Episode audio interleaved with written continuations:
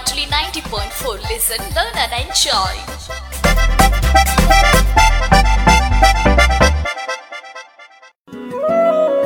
താങ്ങും തണലും നബാർഡിന്റെ സാമ്പത്തിക സഹായത്തോടെ റേഡിയോ മാറ്റൊലി തയ്യാറാക്കി അവതരിപ്പിക്കുന്ന സാമ്പത്തിക സാക്ഷരതാ പരിപാടി താങ്ങും തണലും നിർവഹണം ഭാഗ്യലക്ഷ്മി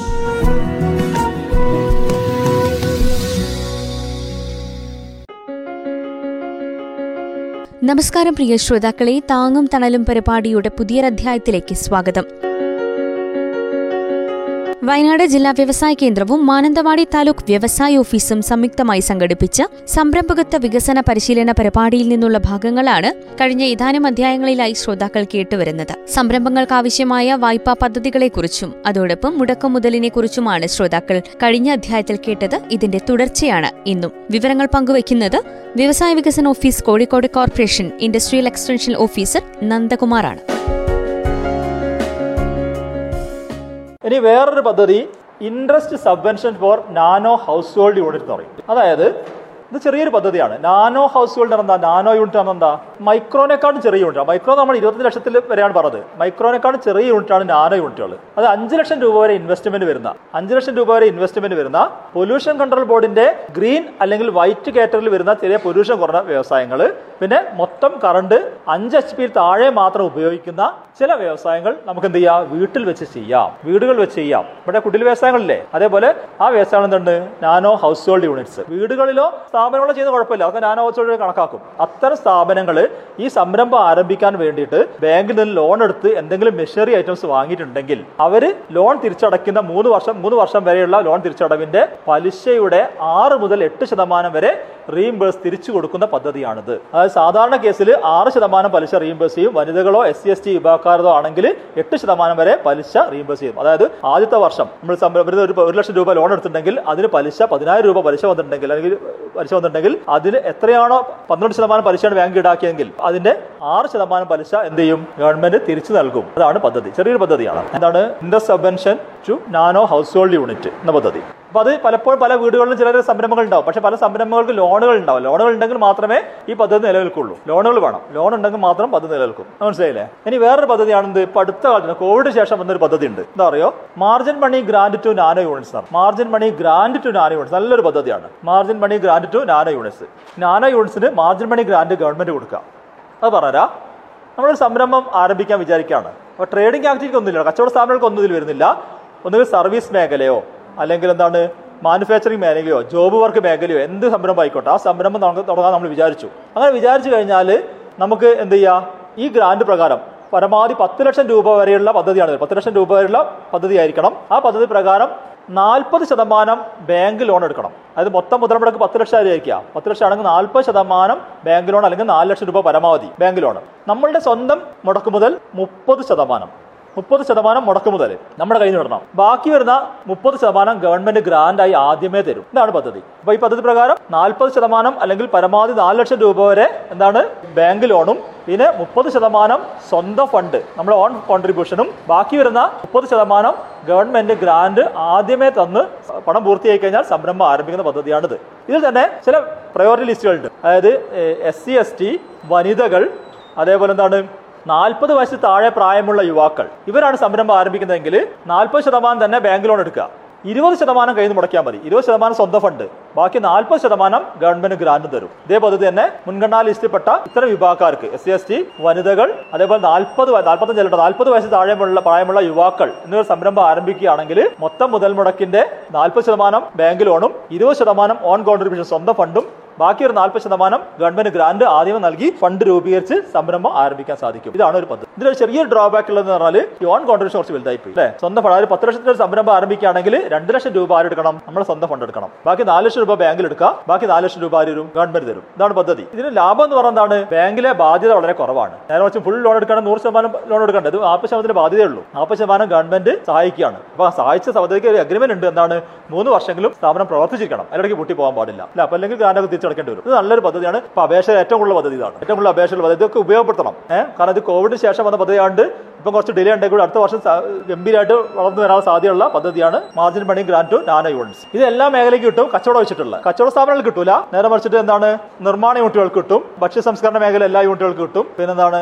അതേപോലെ ജോബ് വർക്ക് ചെയ്യുന്ന യൂണിറ്റുകളുണ്ടല്ലോ. ഇവരുടെ സൈക്കിൾ ഷാപ്പ് വർക്ക്ഷോപ്പുകളൊക്കെ അല്ലേ അങ്ങനത്തെ യൂണിറ്റുകൾ കിട്ടും. ഒരു എല്ലാ സ്ഥാപനങ്ങളും കിട്ടും. കച്ചവട സ്ഥാപനം വെച്ച എല്ലാ സ്ഥാപനങ്ങൾക്കും ഈ പദ്ധതി ഉപകാരപ്പെടുത്താൻ സാധിക്കും. ഈ പദ്ധതികളൊക്കെ പുതിയ സംരംഭങ്ങൾക്കാട്ടോ നിലവിലുള്ള സംരംഭങ്ങൾക്ക് അഡീഷണൽ ലോണൊന്നും നമുക്ക് ഐഡി കൊടുക്കുന്നില്ല. അങ്ങനെ സ്കീമുകളില്ല നിലവിലുള്ള സംരംഭങ്ങൾക്ക് അഡീഷണൽ ലോൺ കിട്ടുന്ന പദ്ധതികളൊന്നും സബ്സിഡി കിട്ടും. പക്ഷേ പുതിയ വേണ്ടി ലോൺ കിട്ടില്ല അത് ലോണാണ് മറ്റേ പദ്ധതി സബ്സിഡിയാണ് അതാണ് എന്ത്? മാർജിൻ മണി ഗ്രാൻഡ് ആന യൂണിറ്റ്സ് എന്ന പദ്ധതി. ഇനി അടുത്തൊരു പദ്ധതി ഉണ്ട്. എന്താണ്? എല്ലാവർക്കും പ്രചാരമുള്ള ഒരു പദ്ധതിയാണെന്ത്? പി എം ഇ ജി കേട്ടില്ലേ? Prime minister's employment generation programme എന്നാണ് P M E G P prime minister's employment generation ഇതിന് പഴയ പേരെന്താ അറിയോ? പി എം ആർ വൈ പണ്ട് പി എം ആർ വൈ ഉള്ള സമയത്താണ് ഞാനിവിടെ വയനാട്ടിൽ വർക്ക് ചെയ്തിട്ടുണ്ടായിരുന്നു പി എം ആർ വൈ പദ്ധതിയായിരുന്നു ഇതിന്റെ. രണ്ടായിരത്തി ഏഴ് എട്ട് കാലങ്ങളിൽ ഈ പദ്ധതിന്റെ പേര് മാറ്റി P M E G P എന്നാക്കി മാറ്റി. ഇതിന്റെ നോഡൽ ഏജൻസി എന്ന് പറയുന്നത് ഗാദി ആൻഡ് വില്ലേജ് ഇൻഡസ്ട്രീസ് ആണ്. ഗാദി ബോർഡാണ് ഇതിന്റെ നോഡൽ ഏജൻസി. അപ്പം ഗാദി ബോർഡ് ആ സമയത്ത് ഒരു പദ്ധതി ഉണ്ടായിരുന്നു. ആർ ഇ ജി പി എന്നിട്ട് R E G rural employment generation programme R E G P ഈ ആർ ഇ ജി പിയും പി എം ആർ വൈയും കൂടി സംയുക്തമായിട്ട് P M E G P ആയി മാറി. ആർ ഇ ജി പി പറഞ്ഞാൽ ഖാദി ബോർഡിന്റെ റൂറൽ എംപ്ലോയ്മെന്റ് ജനറേഷൻ പ്രോഗ്രാമും നമ്മുടെ വ്യവസായ വകുപ്പിന്റെ എന്താണ് P M R Y prime minister's Rozgar Yojana അത് കണ്ടുപിടിച്ച് P M E G P എന്നൊരു പുതിയ പദ്ധതി രണ്ടായിരത്തി എട്ട് ഒമ്പത് കാലത്ത് വന്നതാണിത്. ഇത് നല്ലൊരു പദ്ധതിയാണ്. ഏറ്റവും കൂടുതൽ ആളുകൾ ബെനിഫിഷ്യറി ആയിട്ടുള്ള പദ്ധതിയാണത്. ഇത് പ്രകാരം പുതിയ സ്ഥാപനം തുടങ്ങാൻ വേണ്ടിയിട്ട് ലോൺ എടുക്കാൻ വരികയാണെങ്കിൽ അതിന് യോഗ്യത ആണ് പതിനെട്ട് വയസ്സ് പൂർത്തിയായിരിക്കണം ഒരു യോഗ്യത. പ്രായപരിധിയില്ല. പതിനെട്ട് വയസ്സ് മുകളിൽ എത്ര വയസ്സുള്ള പ്രായപരിധിയിൽ പറയുന്നില്ല. പിന്നെ വിദ്യാഭ്യാസ യോഗ്യത ഉണ്ട് അപ്പൊ അത് രണ്ട് തരത്തിലുണ്ട് പറയട്ടെ. രണ്ട് തരത്തിലുണ്ട്. ഒന്നെന്താണ് ഒന്ന് നിർമ്മാണ മേഖലയ്ക്കും ഒന്ന് സേവന മേഖലയ്ക്കാണ് ലോൺ കൊടുക്കുന്നത്. നിർമ്മാണ മേഖലയ്ക്ക് പരമാവധി ഇരുപത്തഞ്ച് ലക്ഷം രൂപ വരെ ലോൺ കിട്ടും. സേവന മേഖലയ്ക്ക് പരമാവധി പത്ത് ലക്ഷം രൂപ വരെ ലോൺ കിട്ടും. സേവന മേഖല ക്ലാസിഫിക്കേഷൻ പറഞ്ഞല്ലേ ആ ക്ലാസിഫിക്കേഷൻ പ്രകാരമുള്ള സേവന മേഖലയ്ക്ക് പത്ത് ലക്ഷം രൂപ വരെയും നിർമ്മാണ മേഖലയ്ക്ക് ഇരുപത്തഞ്ച് ലക്ഷം രൂപ വരെയും ലോൺ കിട്ടുന്ന ഒരു പദ്ധതിയാണ് P M E G P പദ്ധതി. അപ്പൊ ഇതിന് യോഗ്യത എന്ന് പറഞ്ഞത് പത്ത് ലക്ഷത്തിന് മുകളിൽ തുടങ്ങുന്ന നിർമ്മാണ മേഖലയ്ക്കും അഞ്ച് ലക്ഷത്തിന് മുകളിൽ വരുന്ന സേവന മേഖലയ്ക്കും ഏറ്റവും കുറഞ്ഞത് എട്ടാം ക്ലാസ് പാസ്സായിരിക്കണം അതാണ് ഇതിന്റെ യോഗ്യത. പത്ത് ലക്ഷത്തിന് മുകളിൽ വരുന്ന നിർമ്മാണ മേഖലയിൽ തുടങ്ങുന്ന സംരംഭകർക്ക് അതേപോലെ അഞ്ച് ലക്ഷത്തിന് മുകളിൽ സേവന മേഖല തുടങ്ങുന്ന സംരംഭകർക്കും ഏറ്റവും കുറഞ്ഞ വിദ്യാഭ്യാസ യോഗ്യത എട്ടാം ക്ലാസ് പാസ്സാക്കുക എന്നുള്ളതാണ്. നമുക്ക് എവിടെ വേണമെങ്കിലും സംരംഭം ആരംഭിക്കാം. ഇന്ത്യ ലെവൽ ഓൾ ഇന്ത്യ ലെവലിൽ പ്രൈം മിനിസ്റ്റേഴ്സിന്റെ ഇന്ത്യ ലെവലിലുള്ള പദ്ധതിയാണത്. എവിടെ വേണമെങ്കിലും സംരംഭം ആരംഭിക്കാം. ഈ പദ്ധതി പ്രകാരം സബ്സിഡി ആനുകൂല്യതാണുള്ള സബ്സിഡി ലിങ്ക്ഡ് പദ്ധതിയാണത്. അതായത് തുടങ്ങുന്ന സംരംഭം കോർപ്പറേഷൻ മുനിസിപ്പാലിറ്റി പോലുള്ള സ്ഥലങ്ങളിലാണെങ്കിൽ ഏറ്റവും കുറഞ്ഞ് പതിനഞ്ച് ശതമാനം സബ്സിഡിയാണ് കിട്ടുക. ആ തുടങ്ങുന്ന ആൾ S C S T O B C വനിതകൾ വിമുക്ത ഭടന്മാർ വികലാംഗർ തുടങ്ങിയ കാറ്റഗറിയിൽപ്പെട്ട ആളുകളാണെങ്കിൽ ഒരു പത്ത് ശതമാനം ഇരുപത്തഞ്ച് ശതമാനം സബ്സിഡി കിട്ടും. ഇവിടെ കോർപ്പറേഷൻ മുനിസിപ്പാലിറ്റി പ്രദേശ സംരംഭം ആരംഭിക്കും നമ്മൾ താമസിക്കുന്ന സ്ഥലമല്ല ടോക്കണ്ട് സംരംഭം ആരംഭിക്കുന്ന സ്ഥലം. മുനിസിപ്പാലിറ്റിയോ കോർപ്പറേഷൻ ആണെങ്കിൽ പരമാവധി ഇരുപത്തഞ്ച് ശതമാനം ഏറ്റവും കുറവ് പതിനഞ്ച് ശതമാനം സബ്സിഡി കിട്ടും. ഇനി നിങ്ങൾ തുടങ്ങുന്ന സംരംഭം പഞ്ചായത്ത് ഏരിയ ഗ്രാമപ്രദേശമാണ് തുടങ്ങുന്നതെങ്കിൽ സംരംഭത്തെ തുടങ്ങുന്ന മുതൽ മുടക്കിന്റെ അതായത് ടോട്ടൽ പ്രൊജക്ട് കോസ്റ്റിന്റെ ഇരുപത്തഞ്ച് ശതമാനം ഏറ്റവും കുറഞ്ഞു കിട്ടും. ഇരുപത് ശതമാനം ഏറ്റവും കുറഞ്ഞത് അതായത് ഈ പറഞ്ഞ എസ് സി എസ് ടി വനിതകൾ ഒ ബി സി വിമുക്ത വികലാംഗർ എന്നീ കാറ്റഗറിക്കാരാണെങ്കിൽ മുപ്പത്തഞ്ച് ശതമാനം വരെ സബ്സിഡി കിട്ടും. അതായത് ഒരു പത്ത് ലക്ഷം രൂപ തുടങ്ങിയ സംരംഭം ആരംഭിക്കുകയാണെങ്കിൽ പരമാവധി മൂന്നര ലക്ഷം രൂപ സബ്സിഡി ആനുകൂല്യമായി കിട്ടുന്ന ഒരു പദ്ധതിയാണ് എന്ത്? P M E G P ഈ പദ്ധതി പ്രകാരം നമ്മൾ ഓൺ കോൺട്രിബ്യൂഷൻ ഉണ്ട്. പക്ഷെ അത് വളരെ ചെറുതാണ്. അതായത് പത്ത് ശതമാനം മുതൽ ചുറ്റും പത്ത് ശതമാനം വരെ. അതായത് നമ്മൾ മുൻഗണന ലിസ്റ്റിൽപ്പെട്ടത് അതായത് പതിനഞ്ച് ശതമാനം സബ്സിഡി വാങ്ങുന്ന പഞ്ചായത്ത് കോർപ്പറേഷൻ പരിധിയിലും ഇരുപത് ശതമാനം വാങ്ങുന്ന ഗ്രാമപ്രദേശത്തുള്ള മുന്നോക്ക സമുദായക്കാരാണെങ്കിൽ അവർക്ക് സബ്സിഡി എത്രയാണ്? അവർ കൈ മുടക്കേണ്ട തുക പത്ത് ശതമാനമാണ്. നേരെ മറിച്ച് എസ് സി എസ് ടി വനിതകൾ ഒ ബി സി വിമുക്തോടന്മാർ വികലാംഗർ എന്നീ കാറ്റഗറി ആണെങ്കിൽ അവർ സ്വന്തം ഫണ്ട് ഉപയോഗിക്കേണ്ട അഞ്ച് ശതമാനം കൈ മുടക്കണം. പത്ത് ലക്ഷം രൂപയുടെ ബജറ്റ് ആണെങ്കിൽ അൻപതിനായിരം ഓൺ ഫണ്ട് തുടങ്ങി തൊണ്ണൂറ്റഞ്ച് ശതമാനം ലോണാണ്. ഈ അപേക്ഷ ഓൺലൈൻ ആയിട്ടാണ് അപേക്ഷിക്കേണ്ടത്. പണ്ട് അപേക്ഷ ഫോമൊക്കെ ഉണ്ടായിരുന്നു. ഇപ്പൊ അപേക്ഷ ഫോമില്ല ഓൺലൈൻ അപേക്ഷയാണ്. അപ്പോൾ എന്ത് ചെയ്യണം? നിങ്ങൾ സംരംഭം ആരംഭിക്കുന്നതിന് മുമ്പ് എന്ത് ചെയ്യണം? വ്യക്തമായ ഒരു പ്രൊജക്ട് റിപ്പോർട്ട് തയ്യാറാക്കണം. അതായത് പറയാൻ വിട്ടത് നമ്മൾ പ്രൊജക്ട് റിപ്പോർട്ട് തയ്യാറാക്കണം അല്ലേ? എന്താ ഈ പ്രൊജക്ട് റിപ്പോർട്ട് എന്ന് പറഞ്ഞാൽ എന്താ? നമ്മൾ തുടങ്ങാൻ പോകുന്ന സംരംഭത്തെ കുറിച്ച് ഒരു രേഖപ്പെടുത്തലാണല്ലേ? അത് ആരാ തയ്യാറാക്കേണ്ടത്? ആരാ തയ്യാറാക്കി തരിക? നമ്മളാണ് തയ്യാറാക്കേണ്ടത് അല്ലേ? അല്ലാണ്ട് നമ്മൾ കൺസൾട്ടൻസിനെ ഏൽപ്പിക്കുക. നമുക്ക് സിസ്റ്റമാറ്റിക് അറിയാത്ത കൺസൾട്ടൻസിനെ ഏൽപ്പിക്കുക. പക്ഷെ നമ്മളത് കാര്യങ്ങൾ പറഞ്ഞു കൊടുക്കണം.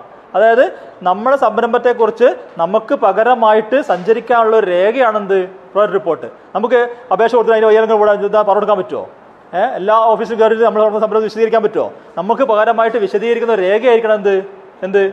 ഈ പ്രൊജക്ട് റിപ്പോർട്ട് അല്ലേ? അപ്പോൾ കൃത്യമായ ഒരു പ്രൊജക്ട് റിപ്പോർട്ട് തയ്യാറാക്കി മിഷനറികളുടെ കൊട്ടേഷനൊക്കെ വാങ്ങിയിട്ട് എന്നിട്ട് വേണം ഓൺലൈനായിട്ട് എന്ത് അപേക്ഷിക്കണമെങ്കിൽ പി എം ഇ ജി പിക്ക് അപേക്ഷ കൊടുക്കണമെങ്കിൽ. അതിന് സൈറ്റിന്റെ പേരാണ് K V I C online dot G O V dot I N ആണ് സൈറ്റിന്റെ പേര്. K V I C dot G O V dot I N എന്ന സൈറ്റ് ഉപയോഗിച്ച് നമുക്ക് ഓൺലൈൻ അപ്ലിക്കേഷൻ കൊടുക്കാം. അങ്ങനെ അപ്ലിക്കേഷൻ കിട്ടിക്കഴിഞ്ഞാൽ അതിന്റെ ഹാർഡ് കോപ്പി ജില്ലാ വൈസർക്ക് കൊടുക്കണം. കാരണം പ്രൊജക്ട് റിപ്പോർട്ടിന്റെ മുഴുവൻ കോപ്പി നടത്തണം. എത്തിക്കഴിഞ്ഞാൽ നമ്മൾ ഏത് ബാങ്കിലെ ഏത് നിങ്ങൾക്ക് ഒരു ഏരിയ ബാങ്ക് ഉണ്ടാവും. ആ ഏരിയ ബാങ്കിലേക്ക് നമ്മൾ അപേക്ഷ ശുപാർശ ചെയ്ത് അയക്കും. ആ ബാങ്കാണ് നിങ്ങൾക്ക് ലോൺ തരിക. ലോൺ തന്ന ഉടനെ തന്നെ നിങ്ങൾക്കുള്ള സബ്സിഡി എമൗണ്ട് ഗവൺമെന്റ് പാസ്സാക്കി തരും. ആ സബ്സിഡി എമൗണ്ട് ആദ്യം തന്നെ എന്ത് ബാങ്കിൽ വന്നിട്ട് നിങ്ങളെ ലോണിലേക്ക് അഡ്ജസ്റ്റ് ആക്കൂല. പകരം എന്ത് ചെയ്യും? നിങ്ങളുടെ പേരിൽ ഒരു സ്പെഷ്യലായിട്ട് ഒരു ഫിക്സഡ് ഡെപ്പോസിറ്റ് രൂപീകരിച്ച് അവിടെ നിക്ഷേപിക്കും. എന്നിട്ട് മൂന്ന് വർഷം കഴിഞ്ഞിട്ട് ആ സബ്സിഡി എമൗണ്ട് നിങ്ങളുടെ ലോണിലേക്ക് അഡ്ജസ്റ്റ് ആക്കണം ചെയ്യാം. പക്ഷെ ഒരു കണ്ടീഷൻ ഉണ്ട്. മൂന്ന് വർഷം കഴിഞ്ഞിട്ട് നിങ്ങളുടെ സ്ഥാപനം പ്രവർത്തിക്കുന്നുണ്ടായിരിക്കണം. മൂന്ന് വർഷത്തിലേക്ക് സ്ഥാപനം പൂട്ടി പോവുകയോ ലോൺ കൃത്യമായി അടക്കാതിരിക്കുകയോ ചെയ്തിട്ടുണ്ടെങ്കിൽ ഈ സബ്സിഡി എമൗണ്ട് നിങ്ങൾക്ക് കിട്ടില്ല. പകരം തിരിച്ചടയ്ക്കും. മുഴുവൻ ലോണും തിരിച്ചടക്കേണ്ടി വരും പിന്നെ. അപ്പോൾ അതെന്ത് ചെയ്യണം? ഈ ലോക്കിംഗ് പീരീഡ് മൂന്ന് വർഷമാണ്. അപ്പോഴും ഗവൺമെന്റ് ലക്ഷ്യം സംരംഭം നിലനിർത്തുക എന്നുള്ളത് തന്നെയാണ് അപ്പോൾ മൂന്ന് വർഷം കാലാവധി കഴിഞ്ഞിട്ട് സംരംഭം പരിശോധിച്ച ശേഷം സബ്സിഡി വിതരണം ചെയ്യും. പക്ഷേ ഈ ഫിക്സഡ് ഡെപ്പോസിറ്റ് ഒഴിച്ചു കഴിഞ്ഞാൽ അതിന്റെ പലിശ നിങ്ങൾക്ക് കിട്ടും ആ ഫിക്സഡ് ഡെപ്പോസിറ്റിന്റെ പലിശ നിങ്ങളുടെ ലോൺ എമൗണ്ടിലേക്ക് അഡ്ജസ്റ്റ് ആക്കി കൂട്ടിയിട്ട് അത് വെച്ച് ഇ എം ഐ കാൽക്കുലേറ്റ് ആര് ചെയ്തു ബാങ്ക് ചെയ്തു ഫിക്സഡ് ഡെപ്പോസിറ്റ് അല്ലേ? ഇതിന് പലിശയല്ല. നിങ്ങളുടെ സബ്സിഡി എമൗണ്ട് ബാങ്കിലേക്ക് വരും. അതിപ്പോൾ നിങ്ങൾ പത്ത് ലക്ഷം ലോൺ എടുത്തു. നിങ്ങൾക്ക് മൂന്നര ലക്ഷം രൂപ സബ്സിഡി ഉണ്ട്. ഈ മൂന്നര ലക്ഷം രൂപ എന്ത് ചെയ്യും? നിങ്ങൾ ലോൺ കിട്ടിയ ഉടനെ തന്നെ സബ്സിഡി എമൗണ്ട് ബാങ്കിൽ എത്തുന്നുണ്ട്. ആ അവരുണ്ട് മൂന്ന് വർഷം പീരീഡിനുള്ളിൽ ക്ലോസ് ചെയ്യാൻ പറ്റുമെന്ന് ചോദിച്ചത്. മൂന്ന് വർഷം പീരീഡിനുള്ളിൽ ക്ലോസ് ചെയ്യാൻ പറ്റില്ല. മൂന്ന് വർഷം കഴിഞ്ഞിട്ട് എപ്പോൾ വേണേൽ ക്ലോസ് ചെയ്യാം. മൂന്ന് വർഷത്തിന് മുമ്പേ ക്ലോസ് ചെയ്താൽ സബ്സിഡി ആനുകൂല്യം കിട്ടില്ല. അപ്പൊ എന്താണ് അതായത് അതായത് കണ്ടീഷൻ ഉണ്ട്. കാരണം വെച്ചാൽ നിങ്ങൾ ലോൺ കിട്ടി ലോൺ ബാങ്ക് സാങ്ഷൻ ചെയ്ത് കഴിഞ്ഞാൽ നിങ്ങൾ ട്രെയിനിങ്ങിൽ പങ്കെടുക്കണം. പലരും ഈ ട്രെയിനിങ്ങിൽ പങ്കെടുക്കുന്ന സർട്ടിഫിക്കറ്റ് ഉപയോഗിക്കട്ടെ. അങ്ങനെ സബ്സിഡി കിട്ടാൻ വേണ്ടി ഇവിടെ കിട്ടുന്ന സർട്ടിഫിക്കറ്റ് ബാങ്ക് കൊടുത്താൽ മതി. അല്ലെങ്കിൽ ഇപ്പോൾ ഓൺലൈൻ സൈറ്റ് ഉണ്ട് അതിന്. ട്രെയിനിങ് പങ്കെടുക്കാൻ. അതായത് ലോൺ സാങ്ഷൻ ചെയ്തതിനു ശേഷം ലോൺ സാങ്ഷൻ ചെയ്തതിന് ശേഷം നമ്മുടെ ബാങ്കിൽ രജിസ്റ്റർ ചെയ്ത ഫോൺ നമ്പർ ഉപയോഗിച്ചുകൊണ്ട് നമുക്ക് എന്ത് ചെയ്യാം? ആ സൈറ്റിൽ രജിസ്റ്റർ ചെയ്യുക അതാണ് ഉദ്യമി എന്ന് പറഞ്ഞ ആപ്പിന്റെ പേര്. നമ്മൾ പ്ലേ സ്റ്റോറിൽ പോയിട്ട് ഉദ്യമി എന്ന് പറഞ്ഞ ആപ്പ് ഡൗൺലോഡ് ചെയ്യുക. എന്നിട്ട് അതിൽ നമ്മൾ ബാങ്കിൽ ഏതാണ് ഫോൺ നമ്പർ കൊടുത്തത് അത് വെച്ച് രജിസ്റ്റർ ചെയ്തിട്ട് നമുക്ക് ആ ട്രെയിനിങ് ക്ലാസ് പങ്കെടുക്കാം. P M E G P ബെനിഫിഷ്യറീസിലുള്ള training class ഉണ്ടാവും. അത് ക്ലിക്ക് ചെയ്യുക.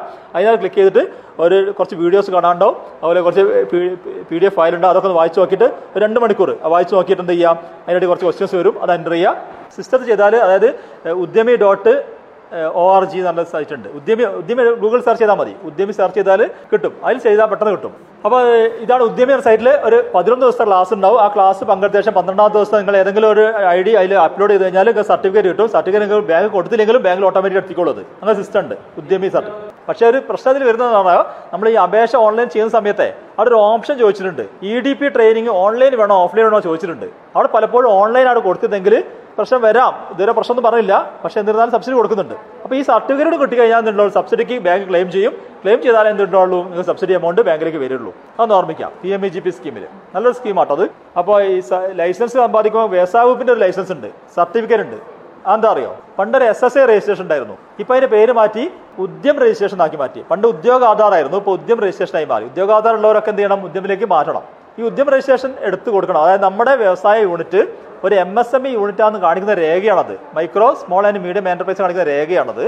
അപ്പോൾ അത് അത് ഓൺലൈൻ സൈറ്റാണ് ഉദ്യ Udyam registration dot G O V dot I N അത് ഉറപ്പിച്ച് പറയാൻ കാരണം എന്താ അറിയോ? ഇതിന് വ്യാജ സൈറ്റുകൾ കുറേ ഉണ്ട് Udyam Udyam registration dot dot com or ഓർഗൊന്നും എടുക്കരുത്. ഏഹ് Udyam registration dot G O V dot I N എടുക്കണം. അത് സൗജന്യ സൈറ്റാണ് അതിലൊരു ഫീസ് അടക്കേണ്ടതില്ല മറ്റേ എടുക്കുകയാണെങ്കിൽ ആയിരത്തി തൊണ്ണൂറ് രൂപ ഫീസൊക്കെ ഇടാക്കും. ഇത് നമ്മുടെ ലിങ്കിലേക്ക് തന്നെ വരികയും ചെയ്യും. പിന്നെ അതേപോലെ തന്നെ ലൈസൻസിനോട് ഒരു കാര്യം വിട്ടുപോയത് പറഞ്ഞാൽ നമ്മുടെ ലൈസൻസ് സമ്പാദിക്കാൻ മൂന്ന് കെ എസ് എഫ് സിസ്റ്റം നമുക്കുണ്ട്. ഈ കെ എസ് എഫ് സിസ്റ്റത്തിൽ കൂടെ മുപ്പത് ദിവസം ലൈസൻസ് കിട്ടുന്നതാണല്ലോ. പക്ഷെ ചില ലൈസൻസുകൾ മൂന്ന് വർഷത്തേക്ക് വേണ്ട എന്നൊരു ഗവൺമെന്റ് പോർഡർ ഉണ്ട് അതിലാണ് പഞ്ചായത്ത് ലൈസൻസ് ഒക്കെ വരുന്നത്. അത് ഏത്? പത്ത് കോടിക്ക് താഴെ ഇൻവെസ്റ്റ്മെന്റ് വരുന്ന റെഡ് കാറ്റഗറി അല്ലാത്ത ചില വ്യവസായങ്ങളുണ്ട്. ആ നമ്മൾ ഉപയോഗിക്കുന്ന വ്യവസായങ്ങളൊക്കെ. ആ വ്യവസായങ്ങൾ തുടങ്ങുന്നതിന് മൂന്ന് വർഷത്തേക്ക് ലൈസൻസിന്റെ ആവശ്യമില്ല എന്നൊരു ഗവൺമെന്റ് ഉത്തരവുണ്ട്. അത് പ്രകാരം കെ എസ് പോർട്ടലിൽ സെൽഫ് ഡിക്ലറേഷൻ ഫയൽ ചെയ്താൽ മതി. സംരംഭങ്ങൾക്കാവശ്യമായ വായ്പാ പദ്ധതികളെക്കുറിച്ചാണ് ഇന്ന് താങ്ങും തണലും പരിപാടിയിൽ ശ്രോതാക്കൾ കേട്ടത്. വിവരങ്ങൾ പങ്കുവച്ചത് വ്യവസായ വികസന office Kozhikode corporation industrial extension officer നന്ദകുമാറാണ്. അദ്ദേഹം നൽകിയ ക്ലാസിന്റെ അവസാന ഭാഗം നാളെ താങ്ങും തണലും പരിപാടിയിൽ കേൾക്കാം. ഇതോടെ ഇന്നത്തെ താങ്ങും തണലും പരിപാടി ഇവിടെ പൂർണമാവുകയാണ്. നന്ദി നമസ്കാരം.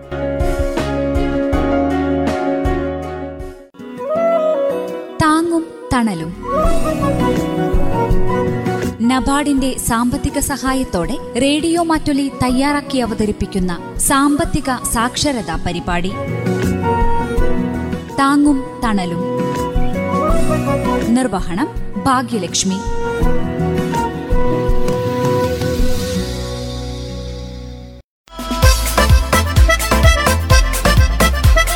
to Radio Matuli 90.4. Listen, learn and enjoy.